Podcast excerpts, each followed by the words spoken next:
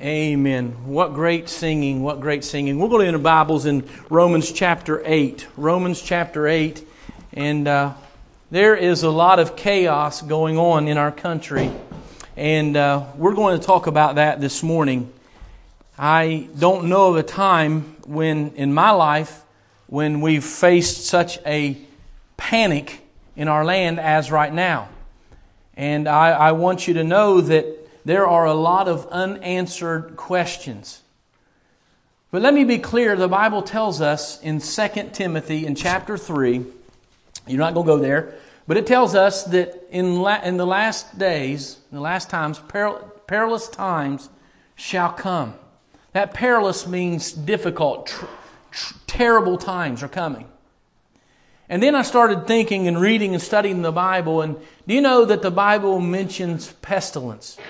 In Matthew chapter 24, uh, pestilences would come. There's three questions asked in Matthew chapter 24, and Jesus is answering those. And the primary question they want to know is when will the end be? And they said there'll be rumors of war, wars, rumors of war, and there will be great pestilences that come. The coronavirus falls under a pestilence. I went back in the Old Testament and started looking. I found four places, maybe more, just in my study, where God sent pestilences or warned that He would send pestilences on those people that turned against Him. And who knows?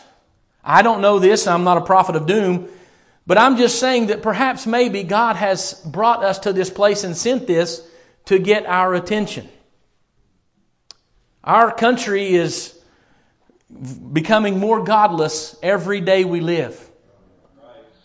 Not only are we slaughtering the unborn children, but we are just decimating God's plan. Uh, there was a, a, political party, I'm not getting political, but one debate I watched, a political party, and everyone on the stage in that debate was arguing over who was the most in favor of abortion. And uh, we're living in these times where it's chaotic. And then you factor in this uh, coronavirus. We have a missionary over in Italy, Todd Kincaid, and I watched his video he posted. Italy is really struggling right now. I mean, it's mass hysteria there. Uh, he was revealing that he can't leave his home without papers and those papers, uh, you know, they have certain things on them, but they're only allowed to go to the supermarket and to the, um, to the hospital or to the pharmacy. And so things are getting bad. Couple in the fact, we're sitting here and we're wondering, is the media making this uh, overblown? Is this, is this an overreaction? Or perhaps is there something more that they're not telling us that they know? We just don't know all these answers. And I come to this passage of Scripture in Romans chapter 8, and I hope just to provide you with some calm in the chaos this morning. I still believe, and, I, will be honest with you, I'm excited to preach this message because I see this not as something devastating, but I see this something as an opportunity for the church to rise up. I see this as an opportunity for us, church, to become the hands and the feet of Jesus Christ. And so we come to Romans chapter 8 and verse 28, and we'll read this one verse and then our message. And we know, we don't hope, we don't speculate, we don't think, we don't guess. We know that all things work together for good to them that love God, to them who are called according to his purpose. Father, we ask you to bless the reading of your word. I pray that you'd fill me with your spirit, that you'd enable me to preach this message. And Lord, I ask you, God, right now, I pray right now that you would just calm our hearts, calm our fears. May we turn to you and look and understand that you are still sovereign, you're still in control of everything, that you are God, and we bow to you. We look to you seated on your throne. We're adoring you because you're holy and you're righteous. Our hope is in you. Lord, I pray if there's one here that does not know Jesus Christ as his Savior or her Savior, I pray today that he or she would turn to you in faith, believing in you and what you did on the cross of Calvary for eternal salvation. Lord, I pray right now for your Spirit to be upon us. In Jesus' name we pray, and amen. I started doing some research because the deacons and I had a meeting yesterday, and I wanted to be clear, and I tried to dig through a lot of the information. There's a lot of rumors going around, there's a lot of uh, Facebook posts, and it's because it's on Facebook, it's true, right? Um, but, anyways, we started reading through this and studying this, and I found out that approximately 2,000 people, this was as of Friday, 2,000 people in the United States were confirmed of having the coronavirus. Uh, the coronavirus, the C, uh, I think it's COVID 19, is different. Now, there have always been coronaviruses, and everyone in here has probably had a coronavirus at some time. But this coronavirus is different. It's, it started in Wuhan, China, and many believe that it started from live animals. Animals are carriers, and somehow, some way in the fish market, it got started there, and it became airborne, and etc. But more alarming than that, I read that in the United States of America, more than 222,000 222,000 confirmed cases of flu A or flu B in the United States. Of those cases, 2,200 people have died in the United States with the flu this year. So whether it's the coronavirus or whether it's the flu, we know that people are dying. And we know that the number one way that people are carrying this is, and, and passing it along, I guess I should say, is through human contact. And so the media has jumped on board, and the media always has to have a story, right? And the more grotesque the story, the better they think the ratings are. I think that we could solve a lot of our problems if we just turn off the news for a while. I mean, I think it's only fair if they cut off sports off television, they ought to take the news off. Amen? I mean, fair is fair. You can only watch so many episodes of Gunsmoke. And uh, some of the men in our church can quote every episode. They can tell you what happened. But at any rate, there's a lot of chaos in our land. And we as believers, we need to be the leaders in this time. People who do not know Jesus Christ have no hope. And there is desperation in their thoughts. There's desperation in their ambitions and their hopes. And we, as born again believers, though being cautious, we still need to lead in this time. And I think God has given us a wonderful opportunity. You see, I, what I've found is in all of my studies, we cannot control the virus. You cannot control if you're going to get sick. You can limit the percentages of you getting it, but you can't stop it. I remember when I was uh, younger and my kids would get sick with the stomach virus. I would walk around the house with two cans of Lysol, you know, a hazmat suit and everything, and I'd still get it. And then there were times when you just throw, forget about it and just clean it up and don't worry about it, and, and you never got it. You can't stop it. But you know, there is one thing that we as believers can control. We can control how we respond in the chaos. And that is extremely important. And I see God giving us a wonderful opportunity. Now, what are some of the responses? Well, we could respond by fear. There are a lot of people in the country that are very fearful. And I think some fear probably is wise. But remember, we cannot let fear overtake us. Why? Because uh, 2 Timothy chapter 1 and verse 7 says that we have not been given the spirit of fear. We've not been given a spirit of fear, but of power and of love and a sound mind. We as born again believers are not to be controlled by our fear. Someone has said the Bible says 365 times, fear not. One for every day. I don't know that. I, I like it, but I don't know it. But we're not to be controlled by fear. There's another response. Some people can respond as skeptics. In other words, they're skeptical of this. You know, it's a, it's a conspiracy theory and this, there's nothing to it. I'm not going to change anything I do. I'm not going to worry about it. I'm going to go and do so on and so forth. And you know, the thing about it is, uh, when we get a flu shot, we were told the flu shot's not for you, it's for your daughter because she has type 1 diabetes and she's susceptible to flu. And the doctor says, You get a flu shot. I'm not worried about you getting the flu. I'm worried about her getting the flu. So you get a flu shot for her because you don't pass it on. And skepticism says, ah, you know, we ain't gonna fool with any of this stuff. It's all, it's all government hype. It's all the government trying to take over us. And by the way, just let me say this. I don't for one minute think that Mike DeWine, our governor, is trying to take over our church. I do not believe that at all. I believe this gentleman is trying to do what he can to limit an overrun in our already overstressed hospitals and care facilities. I think he's trying to protect people. I don't think they're coming in and trying to close our doors down. Uh, you know, one pastor was like, "Bless God, the government's not going to tell me what we're going to do," and blah blah blah. You know, and I'm thinking that's not the whole point of this.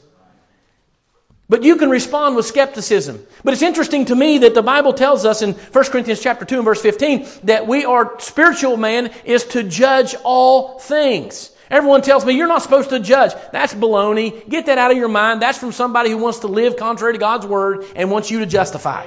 The Bible says, He that is spiritual judgeth all things. You're going to have to be a discerner and know. You're going to have to judge situations and say, is this right? Is this wrong? Should I do this? Should I not? And I think that we, being judging this, we ought to look at the facts and we should not be skeptical in this time of chaos. You can be indifferent. You can care less about it, go on your merry ways, and I think indifference is, is a bad thing. Or you can view this as an opportunity.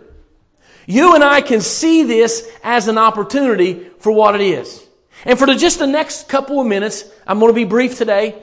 I want to tell you what God has given me about this wonderful opportunity we have during these next few weeks. The first thing I think God has given us an opportunity to do is to reconnect with our families. Listen to me. Be very clear. Our families are suffering.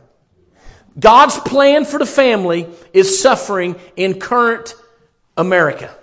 In our current culture, there is an attack on God's plan for the family. And I think that by removing all the sports, how many of you, and I know we all do it, and I'm not picking on you, but you have one kid over here doing this, one kid over here doing this. Couple in the fact you might have a, a, program through the school and they got this going on and you're running all this and the family's divided and going in a hundred different directions and maybe God's saying enough's enough. Let's pull the family back together.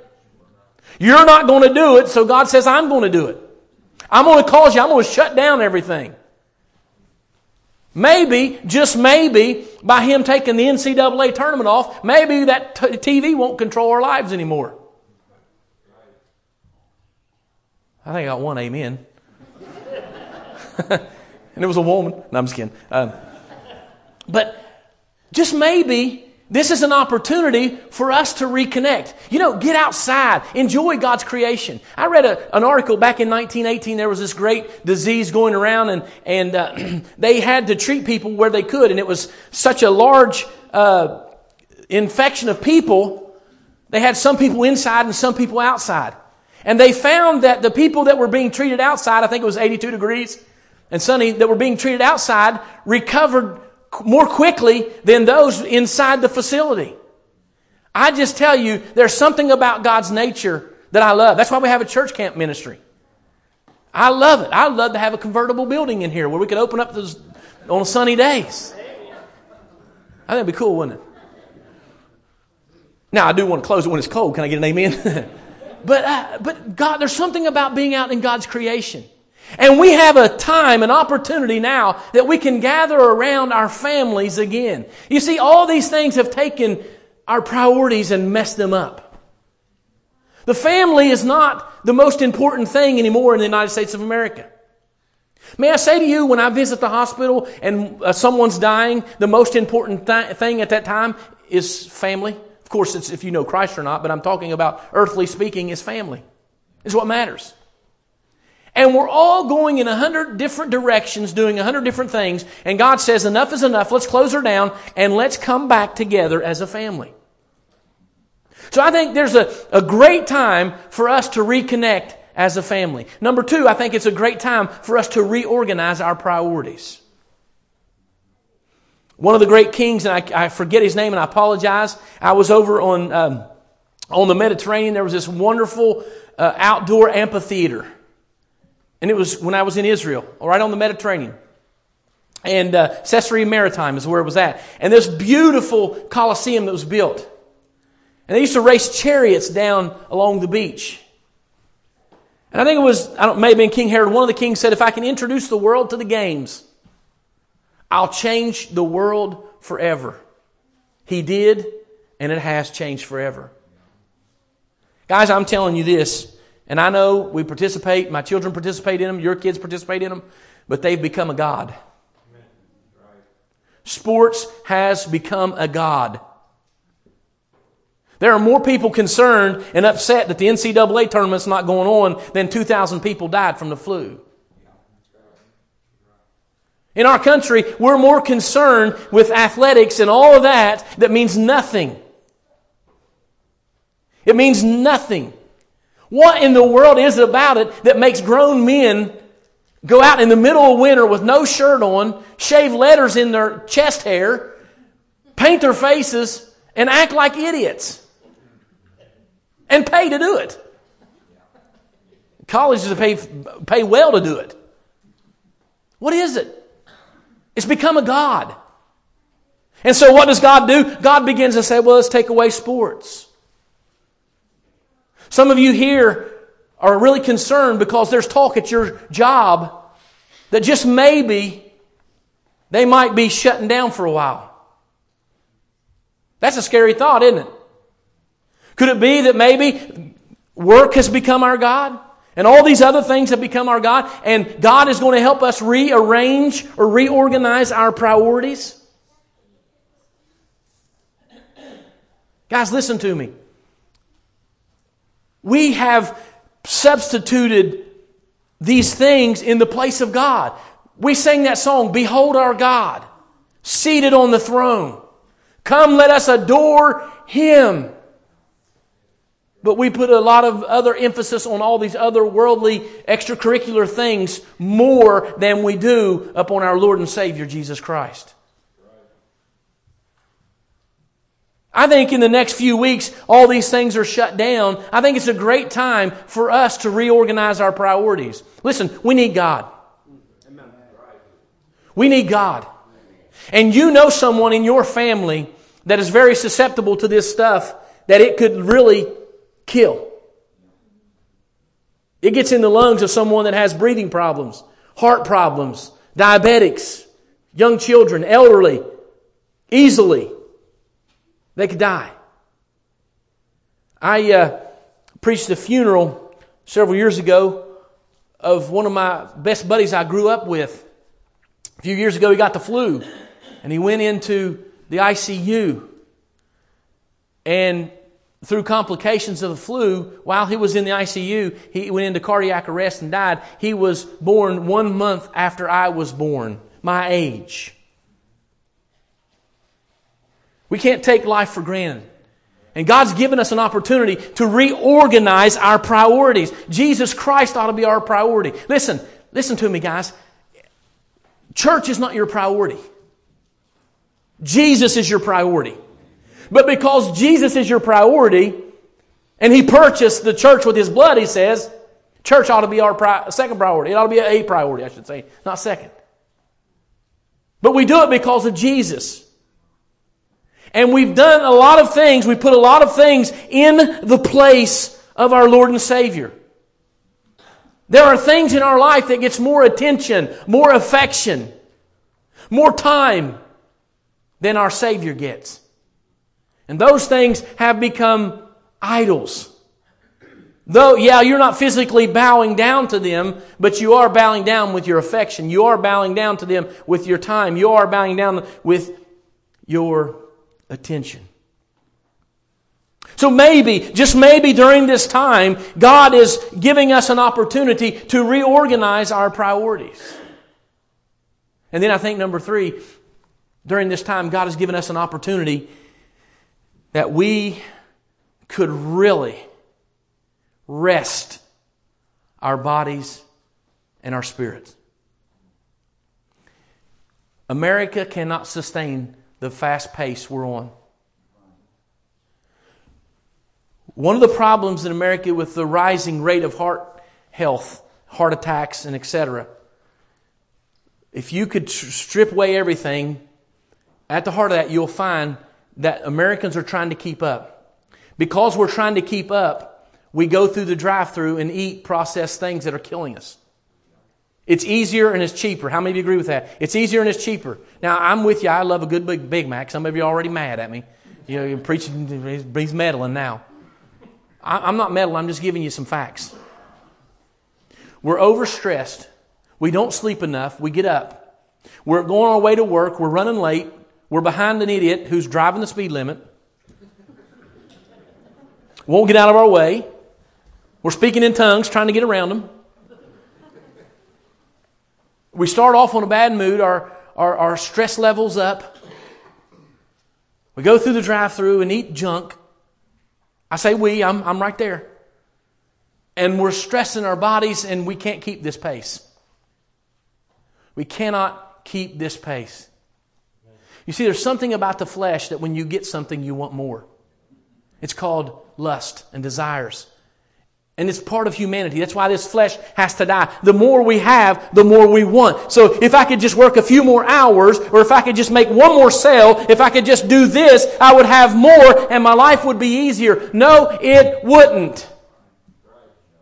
You know, the scripture says, what does it profit a man if he gains the whole world and loses his own soul? You know that word soul in the Greek is suke?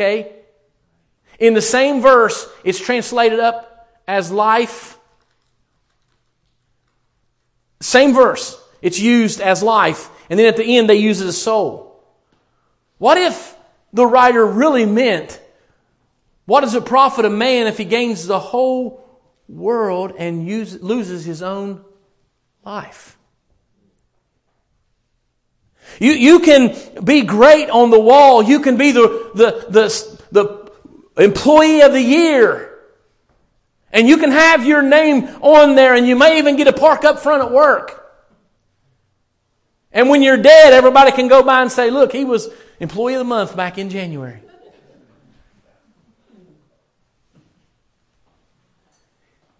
We've traded in our land, think about this. We've traded in our land our family, our Lord, and our life for a fictitious American dream.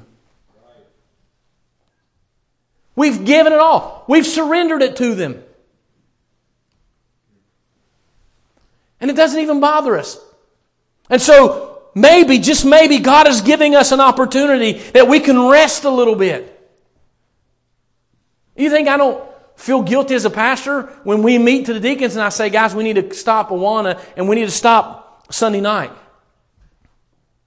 You think I don't have friends that when I hear that, they say, yeah, they're going liberal? You know that we had a Bible conference scheduled, and thank God it had been right around this time when it was scheduled. I didn't know it a, a, a few months ago. But I called the gentleman that was coming, and I said, Dr. Shamble, and I said, uh, I'd like to come up with this big, long excuse why we're not going to do this conference. But I want to be truthful with you. My church family is worn out. The same people are doing the same thing over and over. The same people are carrying the load Sunday morning, Sunday night, and Wednesday night. They're tired. We have four or five people in the hospital. There are a handful, a dozen or so, I counted, in our church family that are sick right now. And it's not wrong to rest. Jesus said, Come apart and rest for a while. If you don't rest, you're just going to come apart. We don't know how to rest. We don't. So, okay, we think we're doing great. Here's what I'm going to do I'm going to go home and I'm going to rest. So, what do we do? We go home, we get in our recliner, we flip it up, and we turn on the news. Or we get on our phone and we start reading this. And then you get in an argument with someone that agrees, disagrees with you. You know, everybody I argue with on Facebook changes their mind and believes the way I believe. Anybody else? And you get in this argument with them on there, and, and you start this debate, and you're reading all this stuff that people put on there. Your body might be resting in the recliner, but your mind's not resting. And we're paying the price. So, what does God do? God comes along and He says, Look, here's an opportunity for you to hit the reset button. Because if you and I would just be honest about this, we need rest. So he shut down all the extracurricular activities. God has given us an opportunity. We have no excuse. Now we can rest. And once we begin to rest, then we can reorganize our priorities. We can say, okay, Lord, I put all these things in, in front of you. I've, I've, I've given my attention, my affection to more of these things than I did you. And then we can get that in order. And once we get that in order, our family's going to fall in place. Guys, listen to me.